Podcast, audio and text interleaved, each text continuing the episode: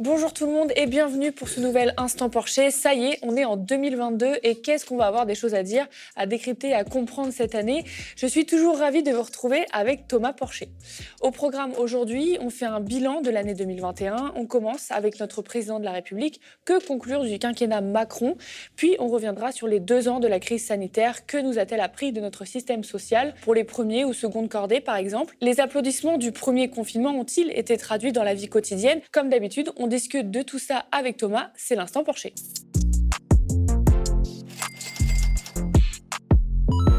On commence ce bilan en revenant euh, sur le premier, peut-être avant un second quinquennat Macron. Euh, d'abord, Thomas, est-ce que tu peux nous rappeler les euh, grandes mesures du quinquennat qui vient de se dérouler? Déjà, ce qui, est, ce assez marrant sur Macron, c'est qu'il y a une petite musique qui est en train de nous dire, en fait, Macron, c'est pas tant libéral que ça puisqu'il a fait le quoi qu'il en coûte. Il a donné beaucoup d'argent, euh, le chômage partiel, beaucoup d'argent aux entreprises. Là, il fait des chèques euh, inflation. Donc, c'est pas tant un libéral que ça.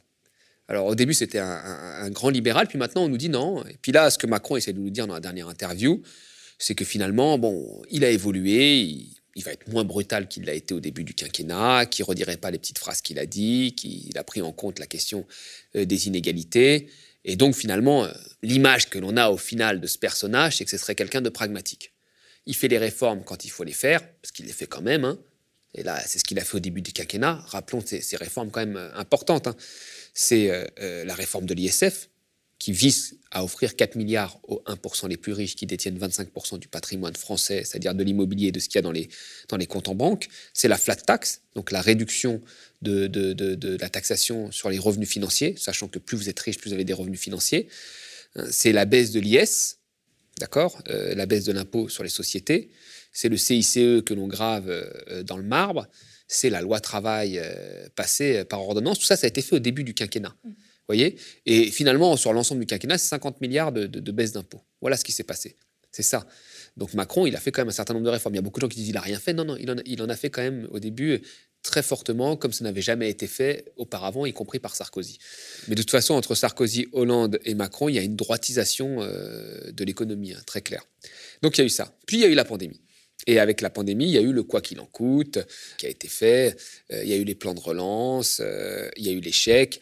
Alors, euh, il y a eu très peu de choses qui ont été faites, on va dire, pour les plus précaires, hein, parce que dans le plan de relance, il y avait 0,8% qui allait aux plus précaires, hein, via le ticket restaurant et l'aide à, la rentrée scolaire, mais il n'y avait pas grand-chose qui était fait pour, pour, pour, les plus précaires. Il y avait aussi beaucoup de cadeaux aux entreprises encore avec les baisses d'impôts de production. Hein.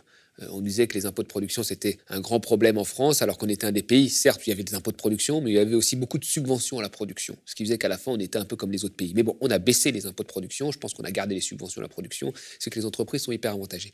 Donc il y a eu un certain nombre quand même de, mesures libérales qui, sont, ont été placées dans les plans de relance. Mais quand même, voilà, euh, Macron euh, a dû prendre de l'argent, c'est la force publique qui a soutenu l'économie. Mais il ne faut pas se tromper sur l'avenir, il ne faut pas se tromper. Parce que si Macron est réélu, euh, il va y avoir d'autres réformes. Et en fait, Macron, je pense, repousse les réformes après 2022. Alors, il nous explique que oui, ils vont pas faire les mêmes erreurs qu'en 2011, c'est-à-dire qu'ils vont pas serrer trop la vis euh, et pratiquer de l'austérité comme ils l'ont fait après la crise 2008, ce qui a plongé, on va dire, la France dans une, on va dire, une forme de stagnation séculaire, c'est-à-dire une croissance à 0%, on a eu parfois sous le, sous le quinquennat d'Hollande. Ils disent qu'ils vont pas faire ça. Mais ils se sont engagés, après 2022, à faire un certain nombre quand même de, réformes, notamment la réforme sur l'assurance chômage, hein, qui, a commencé à être faite, mais qui risque de s'accroître, des coupes sur l'assurance maladie, et aussi la réforme des retraites. Donc après 2022, il va y avoir un certain nombre de réformes très fortes. Euh, et il ne faut pas se tromper dans la présidentielle en disant, bon, Pécresse a un programme de réformes fortes, euh, de l'autre côté, c'est les extrêmes. Macron, ça va être beaucoup plus tranquille. Non, Macron, après 2022, il va y avoir un certain nombre de réformes. Donc on va revenir à ce qu'est Macron depuis le début, c'est-à-dire euh, en réalité un, libéral sur le plan économique, qui certes fait genre il s'est adouci, mais qui restera un libéral. Donc sur le quinquennat de Macron, je dirais, première partie très libérale, deuxième partie, grâce, c'est difficile de dire ça, à la pandémie, une partie plus interventionniste, mais le prochain quinquennat sera si nous sommes sortis plus ou moins de, cette pandémie, sera euh, réformateur, c'est sûr. Donc méfiance. Tu nous parles hein, du, prochain quinquennat. Justement, Macron, il dit euh, vouloir mieux prendre en compte les inégalités. Hein, on l'a vu dans l'entretien euh, sur TF1 notamment. Est-ce que tu penses qu'il est possible d'envisager un deuxième quinquennat moins libéral pour Emmanuel Macron? Non, je pense pas. Je, pense qu'il sera justement plus libéral. Je pense que aujourd'hui, tout le monde, tout le monde, euh, parle des inégalités, parle du climat, critique l'Europe, hein, euh, vous voyez, sans rien proposer en réalité. Alors, euh, quand il s'agit de réformes, comme j'ai cité, très libérales, là, elles ont été concrètes, elles ont été faites. Quand il s'agit, par exemple, de donner de l'argent à l'hôpital, c'est moins concret. Parce que là, vous avez vu, on augmente de 200 euros des gens qui travaillent à l'hôpital, alors qu'ils ont été, il y a une modération salariale qui a été faite pendant des années. sur l'hôpital public, il y a eu un certain nombre de suppressions de lits, etc., qui ont été faites. Euh, mise en place d'un New Public Management où on gère l'hôpital comme une entreprise, on n'est pas vraiment revenu là-dessus. On n'est pas vraiment revenu là-dessus. Et aujourd'hui, il y en a qui vous disent qu'il faudrait presque des managers pour diriger l'éducation. Enfin, on n'est pas revenu sur la, pensée de base qui fait qu'il faut euh, voilà, affaiblir le service public et gérer le service public comme une entreprise euh, privée. Donc, en fonction d'une rentabilité, voilà. De, de, vous dire que oui, il y a des problèmes d'organisation. On n'en est pas revenu à ça. Non, non. Les problèmes d'organisation, ils viennent justement du fait qu'on a voulu appliquer à un service public une gestion d'entreprise privée. Tout ça a été théorisé, on l'a mis en place en France, et c'est ça qui a créé les problèmes d'organisation que nous connaissons aujourd'hui. Je rappelle qu'on avait quand même le meilleur système de, santé au monde en 2000. 20 ans plus tard, c'est plus le cas. On est loin, loin derrière, même en Europe, on n'est même plus les premiers, on est très loin derrière. Donc il faut faire attention à ça. Et là, quand il s'agit de faire marche arrière là-dessus, on a du mal. Donc euh, non, non, moi je pense qu'il ne va pas être moins libéral, il va même être plus libéral. Je pense que là, ce qui nous a offert dans, la présidence Macron une parenthèse non libérale, c'est cette pandémie. Tous les pays au monde hein, ont réinjecté de l'argent. Moins chez nous que dans d'autres pays. Moins chez nous qu'en Allemagne, moins chez nous qu'aux États-Unis. Ce qui veut déjà dire, et nous avons profité avec les plans de relance pour faire des cadeaux, comme j'ai dit, euh, encore fiscaux aux entreprises. Donc, euh, méfiance. Après, moi je pense qu'une fois que cette pandémie sera fermée, on l'espère qu'elle sera tous fermée, ce sera le retour, moi, des, réformes, à mon avis, libérales, notamment la réforme des retraites qu'il veut faire, et même, je pense, moi, un certain nombre de réformes sur l'assurance maladie. Donc, on va retoucher à la santé, ça j'en suis sûr, et sur les aides sociales. Parce que personne ne veut faire payer d'impôts aux Français. On a, peur des gilets jaunes. Personne ne veut faire payer d'impôts, et à juste titre, ils ont raison, parce que c'est des impôts plutôt punitifs sur la consommation. Personne ne veut faire payer des impôts aux grandes entreprises. Au contraire, on leur baisse leurs impôts puisque le, le, MEDEF a un agenda politique euh, euh, qui est mis en application par, par, nos dirigeants depuis, on va dire, euh, dix ans. Donc, comment on fait pour tenir, on va dire, l'équation budgétaire? Ben, On va couper sur les services publics. Voilà, c'est tout. Donc, moins de fonctionnaires, assurance maladie, assurance chômage, retraite et aide sociale, donc l'État social. Donc moi, je suis sûr que Macron, le prochain quinquennat, une fois que la, parenthèse sera fermée, sera tout aussi libéral que la première partie que nous avons connue du quinquennat euh, Macron, qui a, qui a fait qu'il a eu un surnom qui lui colle encore à la peau, qui est le président des riches. On se rappelle, premier confinement, on applaudit aux fenêtres les soignants et soignantes, on remercie les femmes et les hommes qui travaillent dans les supermarchés, dans la propreté, la poste, les usines agroalimentaires, les chauffeurs routiers, les instituts, bref, une ode au premier de cordée, au système social et au système de solidarité. Où en est-on deux ans plus tard? Thomas va nous aider à nous éclairer. Euh, Thomas, d'un point de vue économique, d'abord, que nous a appris euh, cette pandémie? Bah, Elle nous a appris en fait que tout ce que finalement Macron voulait détruire nous a sauvés. Parce que euh, franchement, il faut, avoir ça en tête. Macron, c'était 15 euh, milliards d'économies sur l'assurance euh, maladie. Bon, là on voit bien, c'est les hôpitaux qui étaient là, ils étaient au bout, ils manifestaient depuis plusieurs, années, on les écoutait jamais, et on se souvient quand même que Macron avait dit à des infirmières, il n'y a pas d'argent magique, 3-4 mois avant la pandémie. Vous vous rendez compte Il dit ça alors que là, on a mis des milliards pour nous sauver de la pandémie. Avant, on ne pouvait pas mettre un euro dans l'hôpital, il n'y avait pas d'argent magique. Mais il y avait de l'argent magique, encore une fois, quand il s'agissait de baisser de plus de 20 milliards sur la première partie du quinquennat les baisses d'impôts et de 50 milliards sur 100 milliards. Là, il n'y a pas de problème avec l'argent. L'argent, il disparaît, il n'y a aucun souci. Mais pour augmenter les infirmières, il y avait des problèmes. Macron, c'était 120 000 postes de fonctionnaires en moins, dont 70 000 dans les collectivités locales. Les collectivités locales ont été les premières à gérer la pandémie, à faire des tests, à distribuer des, des sacs euh, d'alimentation aux populations les plus précaires, euh, à organiser la vaccination. Euh, ce sont des gens des collectivités locales. Tout ça, c'est les collectivités locales qui l'ont supporté avec moins de moyens de l'État. Parce que là, on peut tous dire, alors tout le monde aime la Seine-Saint-Denis, hein, Taubira, Macron, etc. Mais les gouvernements de Taubira et de Macron ont supprimé des moyens euh, aux collectivités locales, qui ont dû faire plus avec moins. Et là, pendant la pandémie, elles ont fait beaucoup plus avec beaucoup moins. Moins de fonctionnaires, moins de, dotations. Et ça, Macron l'avait théorisé, ce qu'il voulait. Et puis après, il y a eu euh, l'hôpital et le service public de manière générale. Emmanuel Macron, euh, il a retiré 1,2 euh, milliard en tendance à l'hôpital en 2018. Vous voyez? Et puis après, quand on regarde aussi les premiers de cordée, c'est-à-dire les, gens qui travaillent dans la grande distribution, dans la sécurité, les éboueurs, qui sont parfois des fonctionnaires, des, des employés des collectivités locales et ainsi de suite, ont été ceux qui ont permis que l'économie fonctionne pendant le confinement. Ces gens-là étaient très, très, très, très loin de la Startup Nation de Macron.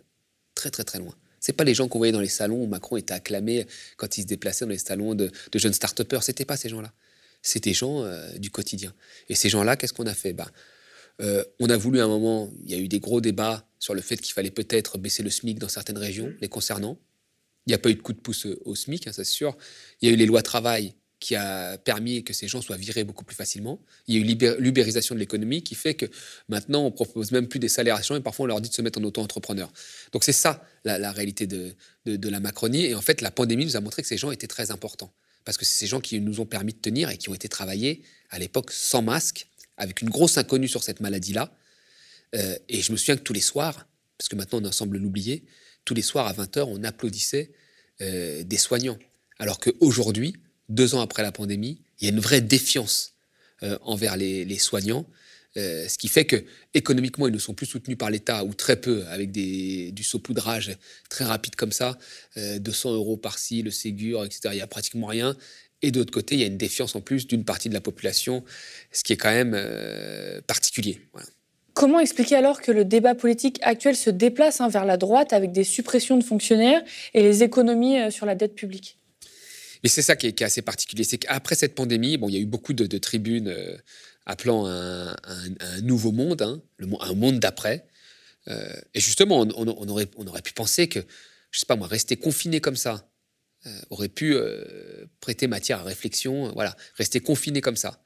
Voir en fait que finalement ceux qui ont été le moins aidés sont ceux qui soutiennent l'économie. Et donc ces gens-là ont, parfois plus d'utilité que des gens qui étaient en télétravail, ou que des gens qui, je sais pas moi, euh, spéculent sur les marchés. Enfin, là, on a bien vu que euh, une personne en crèche qui prenait les enfants des infirmières, euh, les, les, gens de l'éducation nationale qui essayaient de, faire des cours à distance et qui après continuaient à travailler, alors même qu'ils étaient exposés à des risques. On se rend bien compte en fait que tout ça a une véritable utilité et que pour le coup, leur utilité ne, ne se répercute pas dans leur salaire parce que c'est des gens euh, chez qui on a pratiqué constamment de la modération salariale, gel du point d'indice des fonctionnaires, etc., etc., et à qui on demande toujours de faire plus avec moins de moyens. Donc, moi, je me suis dit, là, c'est pas possible. Avec une pandémie d'une telle ampleur, on va se rendre compte que, voilà, où, sont les choses importantes dans notre vie?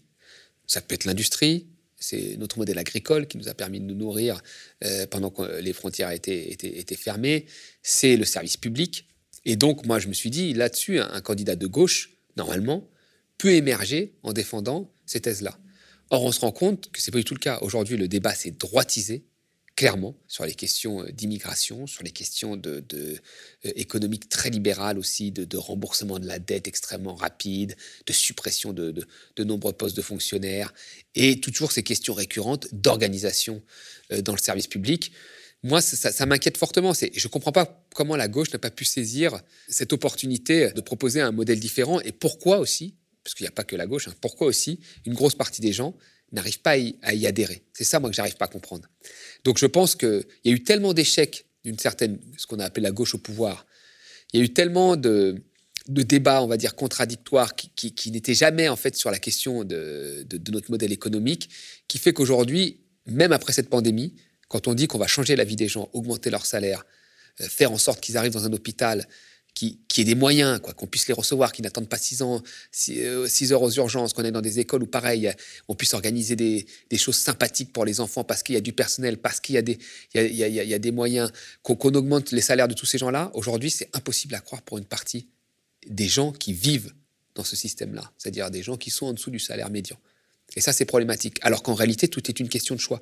Moi, je dis toujours qu'en économie, on a plusieurs avenirs possibles. Et aujourd'hui, on nous enferme encore plus qu'avant, cette pandémie, dans cette idée qu'il n'y a pas d'alternative, comme disait Margaret Thatcher. Alors qu'en réalité, il y a des alternatives.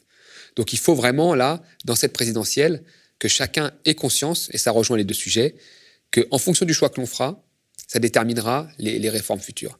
Si vous faites les choix Macron, Pécresse, et j'irais même jusqu'à l'extrême droite, qui est, complètement libérale en réalité. Hein. Euh, je veux dire, économiquement, il se cherche beaucoup. Marine Le Pen, elle est contre l'euro, maintenant elle est avec l'euro. Enfin, euh, Zemmour est très très libéral, beaucoup plus libéral même que la droite. Vous allez avoir une case du service public, une réforme des retraites très fort, une modération salariale. Ça ne va pas arranger la vie euh, des plus pauvres, ça c'est sûr. Ça, c'est sûr. Et d'ailleurs, il y a souvent eu des alliances entre l'extrême droite et les, dirigeants du capitalisme euh, financier libéral, c'était le cas en Italie avec Salvini, euh, pour accéder au pouvoir. Et si vous allez après vers d'autres partis, on va dire plus à gauche, là, il y a un certain nombre de réformes qui doivent être mises en avant.